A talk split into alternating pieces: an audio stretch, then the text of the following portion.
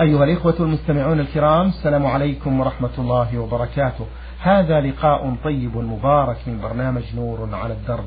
ضيف اللقاء هو سماحة الشيخ عبد العزيز بن عبد الله بن باز المفتي العام للمملكة العربية السعودية ورئيس هيئة كبار العلماء. مع مطلع هذا اللقاء نرحب بسماحة الشيخ عبد العزيز. أهلا ومرحبا سماحة الشيخ.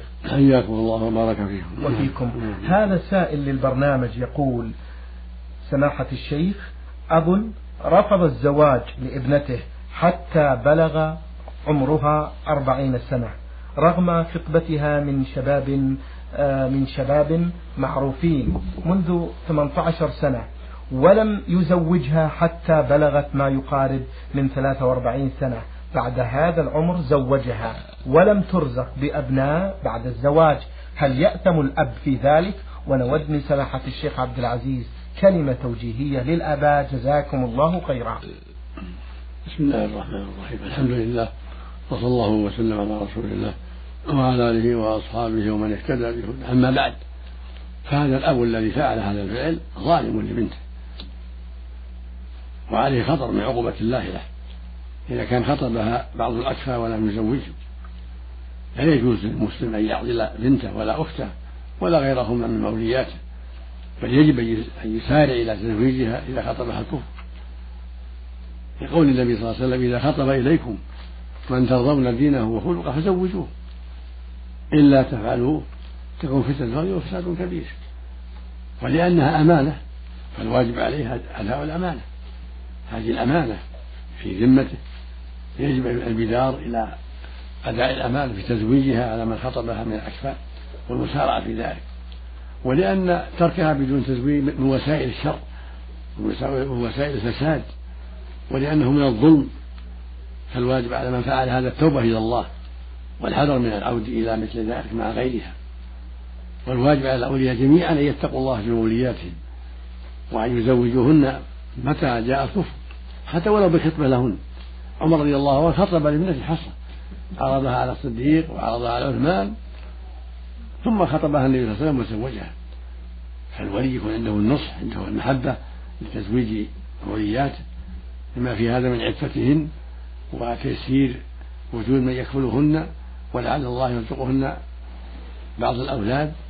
فالحاصل أن حبس المرأة وعدم تزويجها مع وجود الأكثر الخاطبين ظلم عظيم. يستحق صاحبه العقوبة ويستحق التهديد من ولي الأمر. فوصيتي لجميع الأولياء أن يتقوا الله في مولياتهم وأن يبادروا ويسارعوا إلى تزويج المولية إذا خطبها كفر سواء بنتا أو أختا أو بنت أخ أو بنت عم الواجب البدار بالتزويج إذا جاء الكفر وعدم التعطيل. نعم. جزاكم الله خيرا سماحة الشيخ.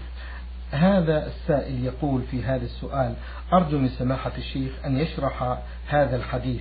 الذي ما معناه ما منكم من أحد إلا وقد علم مقعده من الجنة والنار قيل يا رسول الله وقد علم. وقد علم مقعده من الجنة والنار فنرجو منكم توجيه حول هذا الحديث.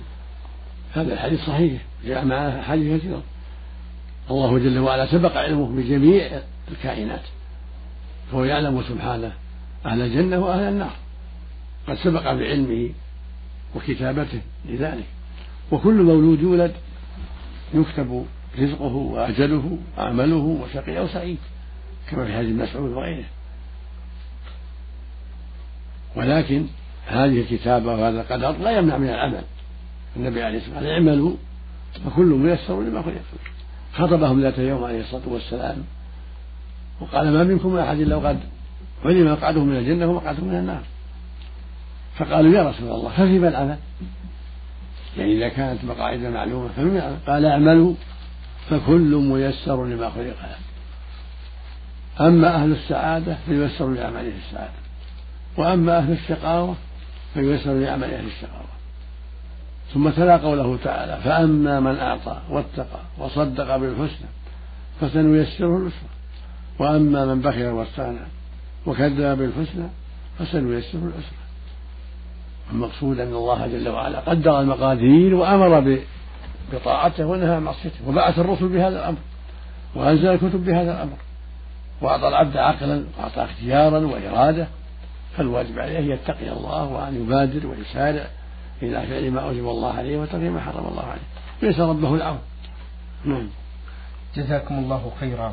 هذه الزوجة التي رمزت لاسمها بها ميم ميم تقول بأنها امرأة مصرية مقيمة بمكة المكرمة وتؤرقها هذه المشكلة تقول تزوجت من شاب ملتزم دون رضا والدته بعد أن كانت وافقت على الخطبة بل قامت بالحضور إليها وباركتها لكنها غيرت رأيها لأن هناك من وشى لها ولهذا رفضت إتمام الزواج وأرادت أن تفسخ هذه الخطبة.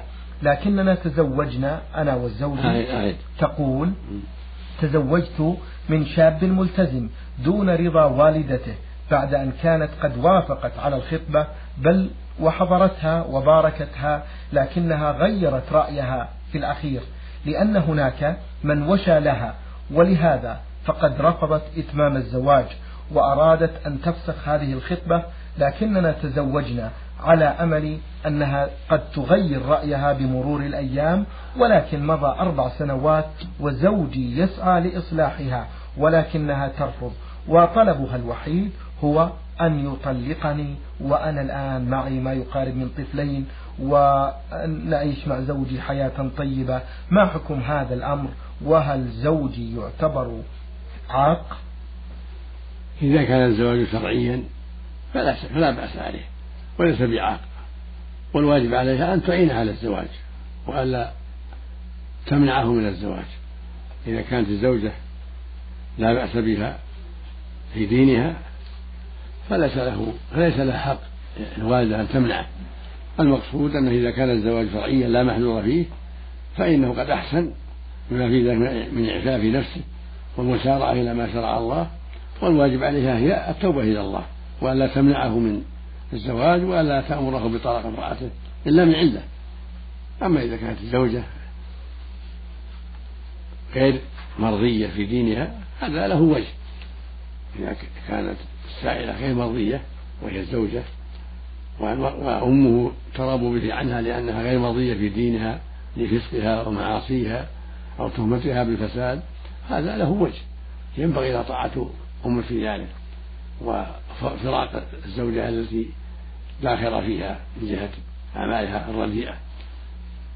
الحاصل أن التزوج أمر مطلوب والولد عليه يتزوج ولو أبى والدة عليه يتزوج ويعف نفسه وعليهما أن على والديه يساعداه لكن إذا كانت المخطوبة غير صالحة في دينها فالواجب عليه أن يلتمس غيرها ولا يعصي والديه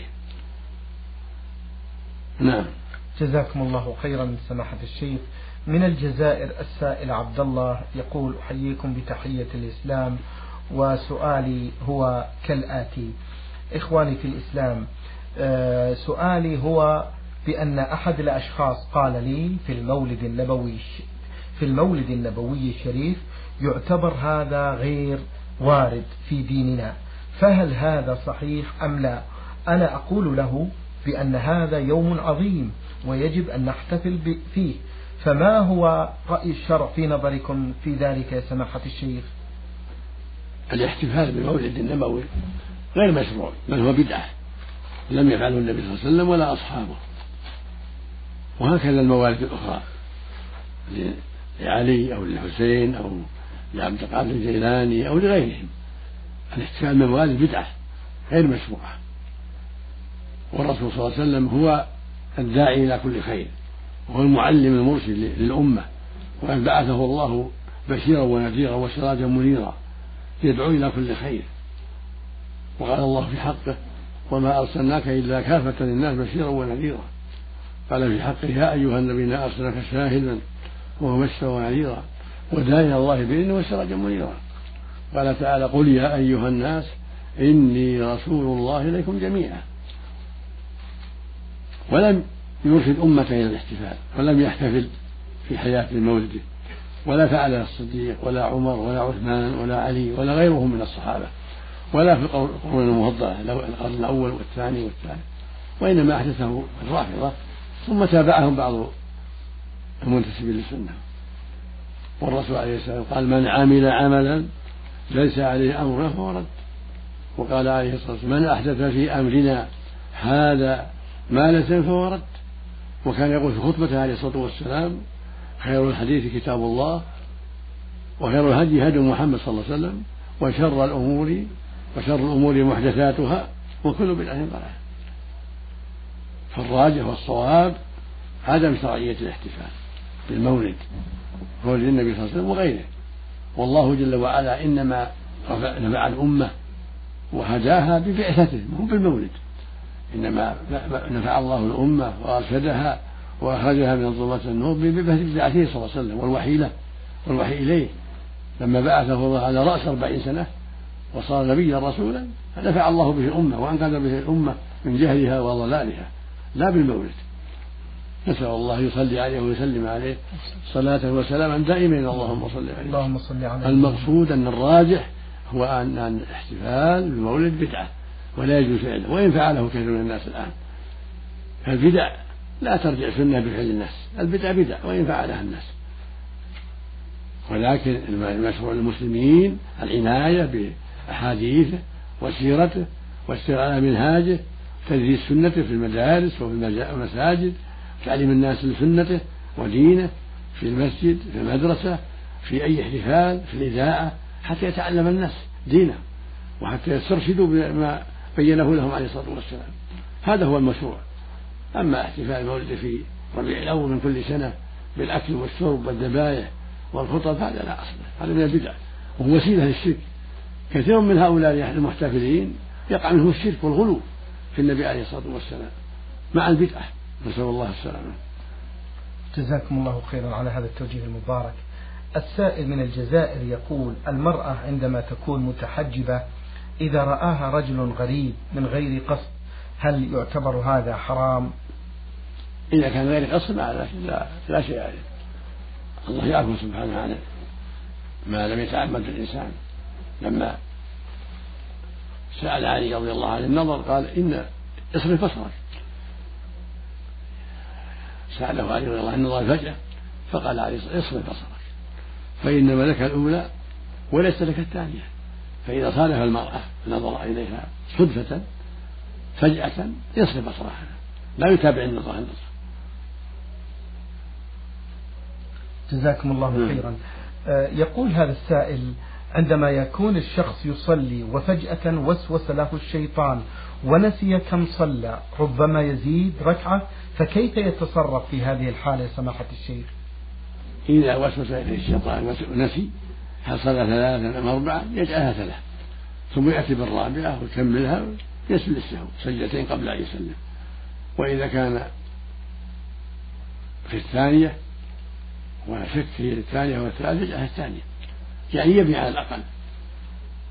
لما ثبت عن صلى الله قال صلى الله عليه وسلم إذا شك أحدهم من صلاته فلم يدري كم صلى ثلاثة أو أربعة فليطرح الشك وليبني على ما ثم ليسجد سجدة قبل أن يسلم.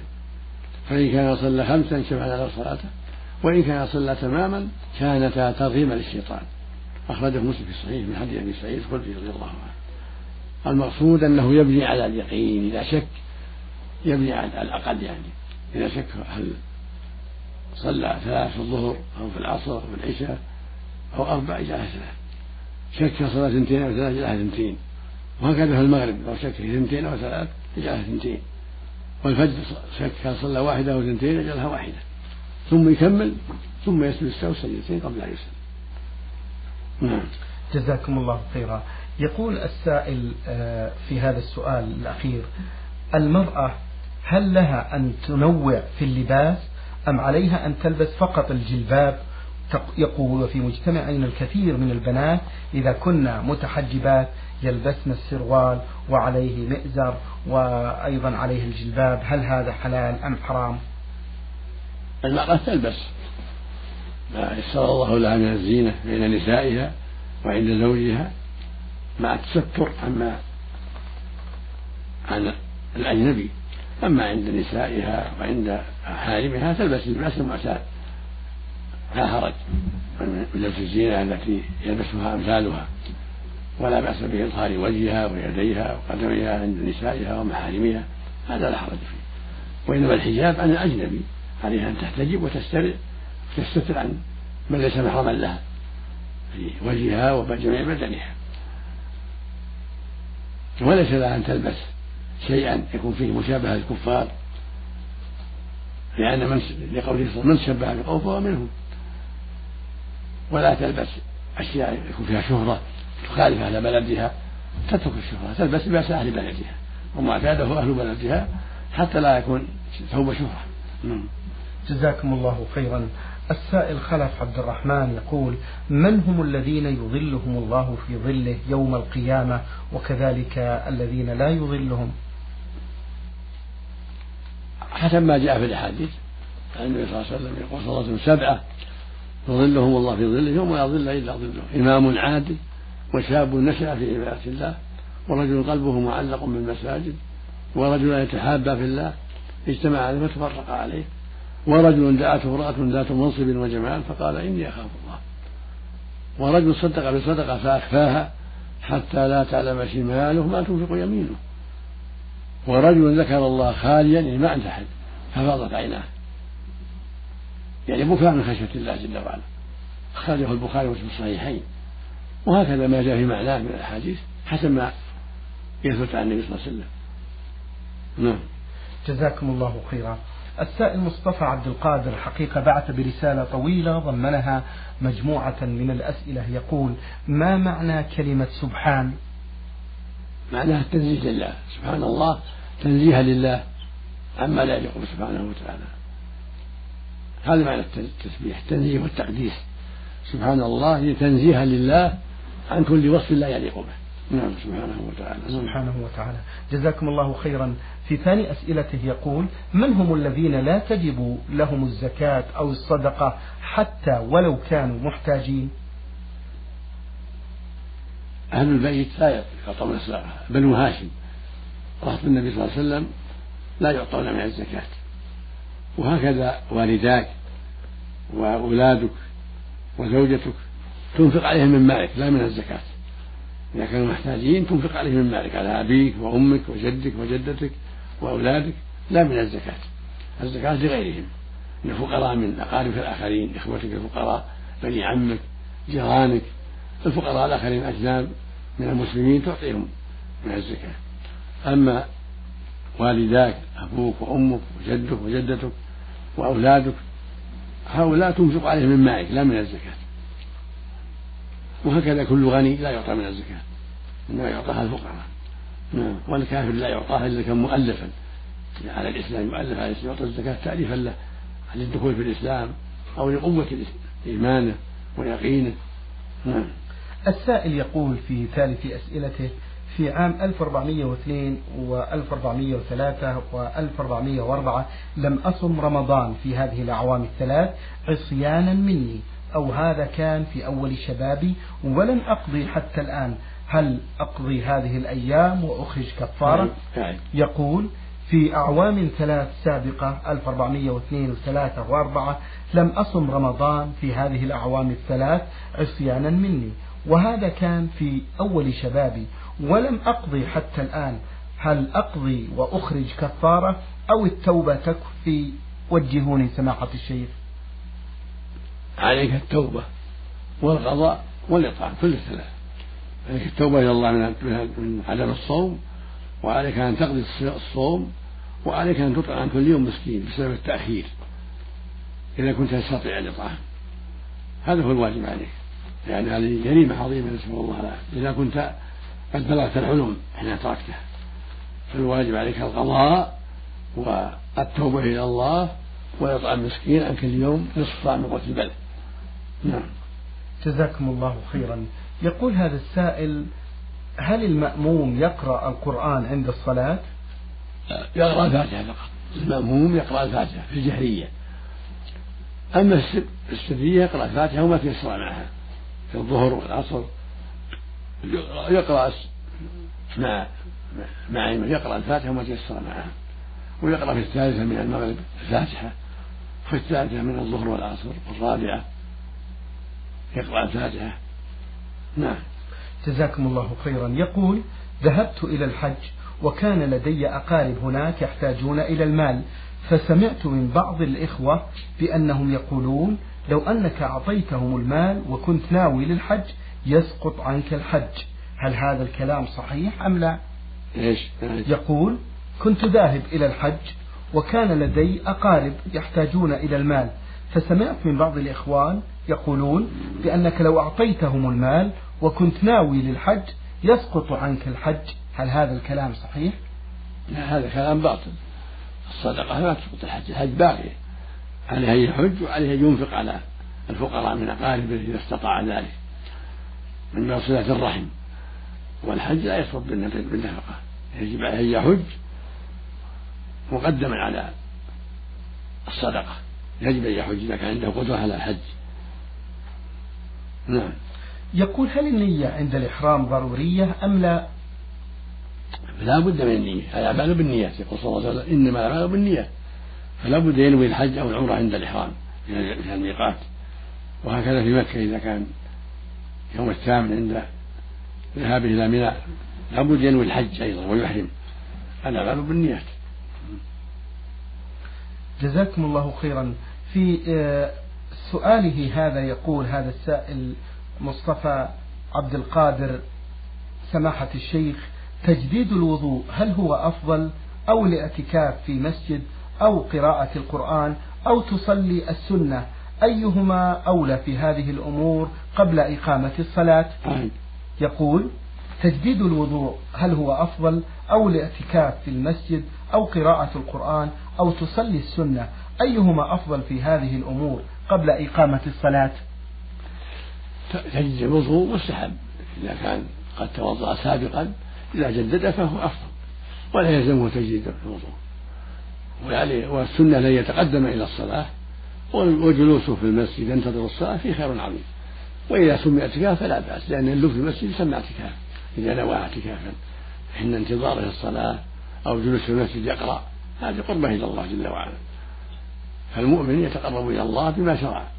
فإذا قصد المسجد أن يقرأ فيه ويتعبد ويصلي ونواه اعتكافا سواء ساعة أو ساعتين أو يوم أو يومين كله لا بأس. ولكن عليه يحافظ على الصلاة في الجماعة في أوقاتها ويحذر التخلف عن ذلك. وإذا أراد تجديد الوضوء يعني توضأ للظهر ثم يجدد العصر أو المغرب هذا أفضل. وإن صلى بالوضوء السابق فلا حرج. الحمد لله جزاكم الله خيرا. يقول السائل في آخر أسئلته عند الصلاة هل هل المسلم يقرأ بقلبه أو بلسانه أو بقلبه ولسانه مع تحريك الشفتين وفي الدعاء كذلك؟ السنة يقرأ بقلبه ولسانه يستحضر. ما يقرأ بقلبه يقرأ باللسان وقلبه حاضر يستفيد ويتدبر ويتعقل. كما قال جل وعلا كتاب أنزلناه إليك مبارك يتدبروا آياته. قال سبحانه أفلا يتدبرون القرآن؟ السنة المؤمن أن يقرأ ويحرك لسانه بالقراءة حتى يسمع القراءة ويكون مع التدبر والتعقل والاستفادة. نعم. الله المستعان. الله المستعان. جزاكم الله خيرا. السائل علي خالد يقول صليت المغرب والعشاء ولم تكن ثيابي طاهرة. هل علي الإعادة في مثل هذه الحالة؟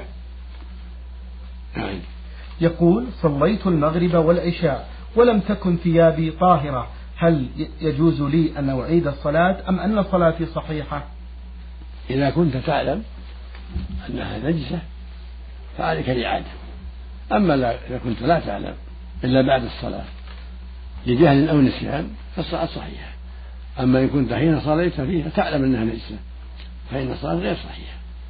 أما لو كنت لا تعلم إلا بعد الصلاة أخبرت بعد الصلاة أو ذكرت بعد الصلاة فلا فالصلاة صحيحة. نعم. جزاكم الله خيرا سماحة الشيخ. هذا سائل للبرنامج لم يذكر آه، الاسم في هذه الرسالة وكتب بخطه أو بأسلوبه يقول في سؤاله الأول هل يجوز للمسلم أن يأخذ الأحكام الفقهية من جميع المذاهب الأربعة للأئمة الأربعة؟ فمثلا يأخذ يقول سماحة الشيخ نعم.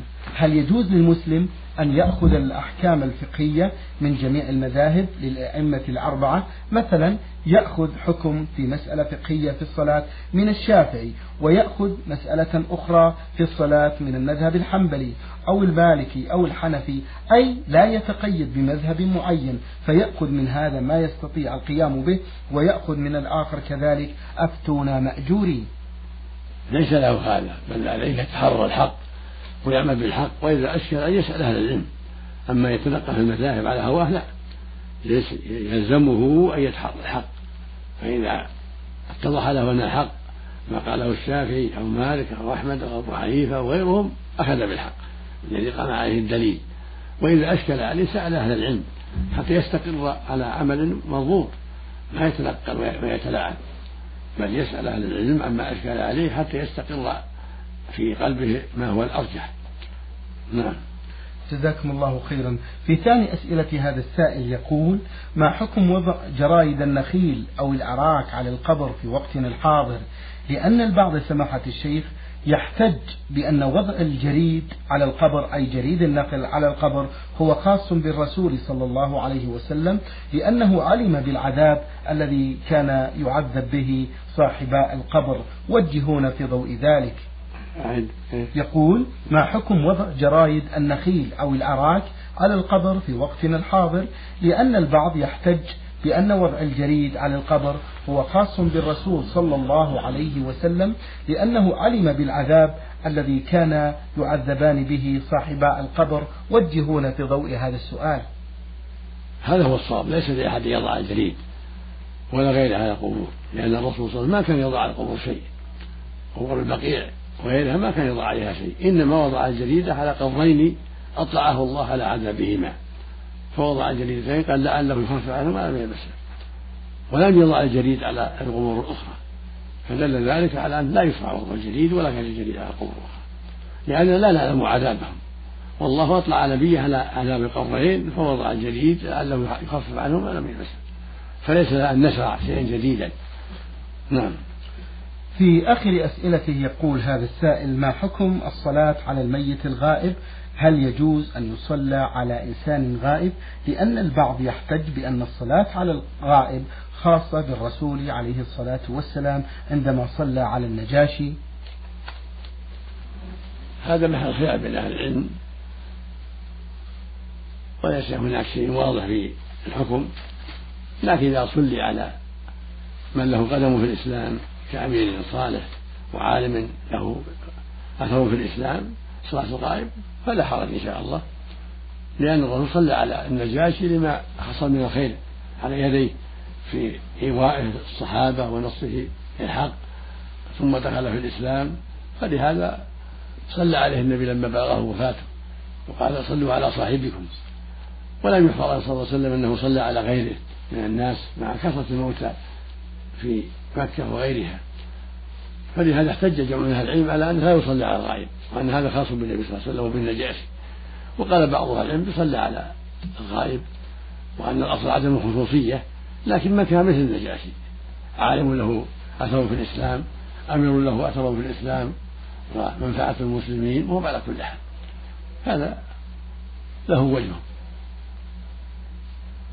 والأحوط ترك ذلك. الأحوط ترك ذلك لأن الرسول صلى الله عليه وسلم لم يفعله مع الموتى الكثيرين. عليه الصلاة والسلام. نعم. اللهم صل وسلم على رسول الله. جزاكم الله خيرا سماحة الشيخ. نختم هذا اللقاء الطيب المبارك معكم بهذا السؤال للسائل لام عين عين من جازان. يقول سماحة الشيخ ما حكم النكت أو الطرائف المضحكة التي قد يكون آه، أساسها التي قد يكون أساس ما حكم؟ ما حكم؟ يقول ما حكم النكت أو الطرائف المضحكة التي يقولها الشخص لكنها ترمي إلى الاستهزاء وقد لا يكون لها أساس من الصحة بحيث تكون افتراء وزورا وبهتان. نرجو منكم التعليق على هذا الأمر. جزاكم الله خيرا. هذه الأمور يجب الحذر منها وتركها إلا إذا كان مزاحا بحق قليل. مزاحا بحق وهو قليل لا بأس كما فعله النبي صلى الله عليه وسلم. قال الإنسان من يشتري العبد وأراد إن عبد لله. قال لا يدخل عجوز. يعني أن أن النساء يدخلن شابات لا عجائز وإن كانت ماتت عجوزا يجعله الله في الجنة شابة لا عجوزة وهكذا الشيوخ في الجنة شبان كل أهل الجنة شباب. وإذا كان مزحا بحق مزحا بحق وهو قليل لا بأس. أما المزح بالكذب أو الإكثار من المزح أو من باب الاستهزاء هذا لا يجوز. نسأل الله العافية. شكر الله لكم سماحة الشيخ. وبارك الله فيكم وفي علمكم ونفع بكم المسلمين.